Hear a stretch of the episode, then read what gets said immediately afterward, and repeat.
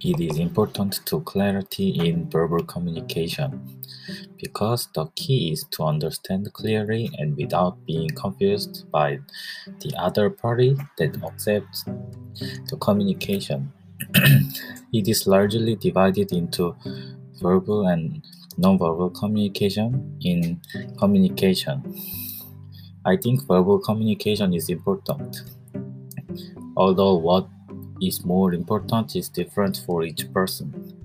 Because nonverbal communication is relatively difficult to accept or interpret rather than direct verbal communication.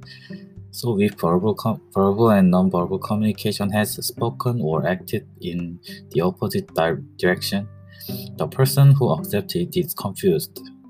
There, are, there is a high possibility of not fully understanding or misunderstanding what you are trying to say to yourself. For example, if a person verbally says, I want to sleep because I am sleepy, but doesn't show any act of that in nonverbal elements such as a behavior, the person who accepts will be confused whether he really wants to sleep or just talk.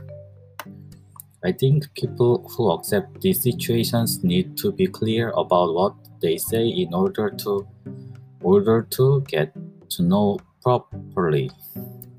It is about explaining the, the context.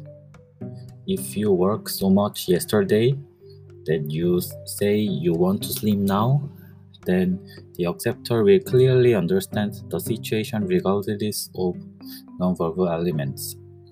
I, I think we should speak clearly to prevent mis- misunderstanding and to ensure proper understanding.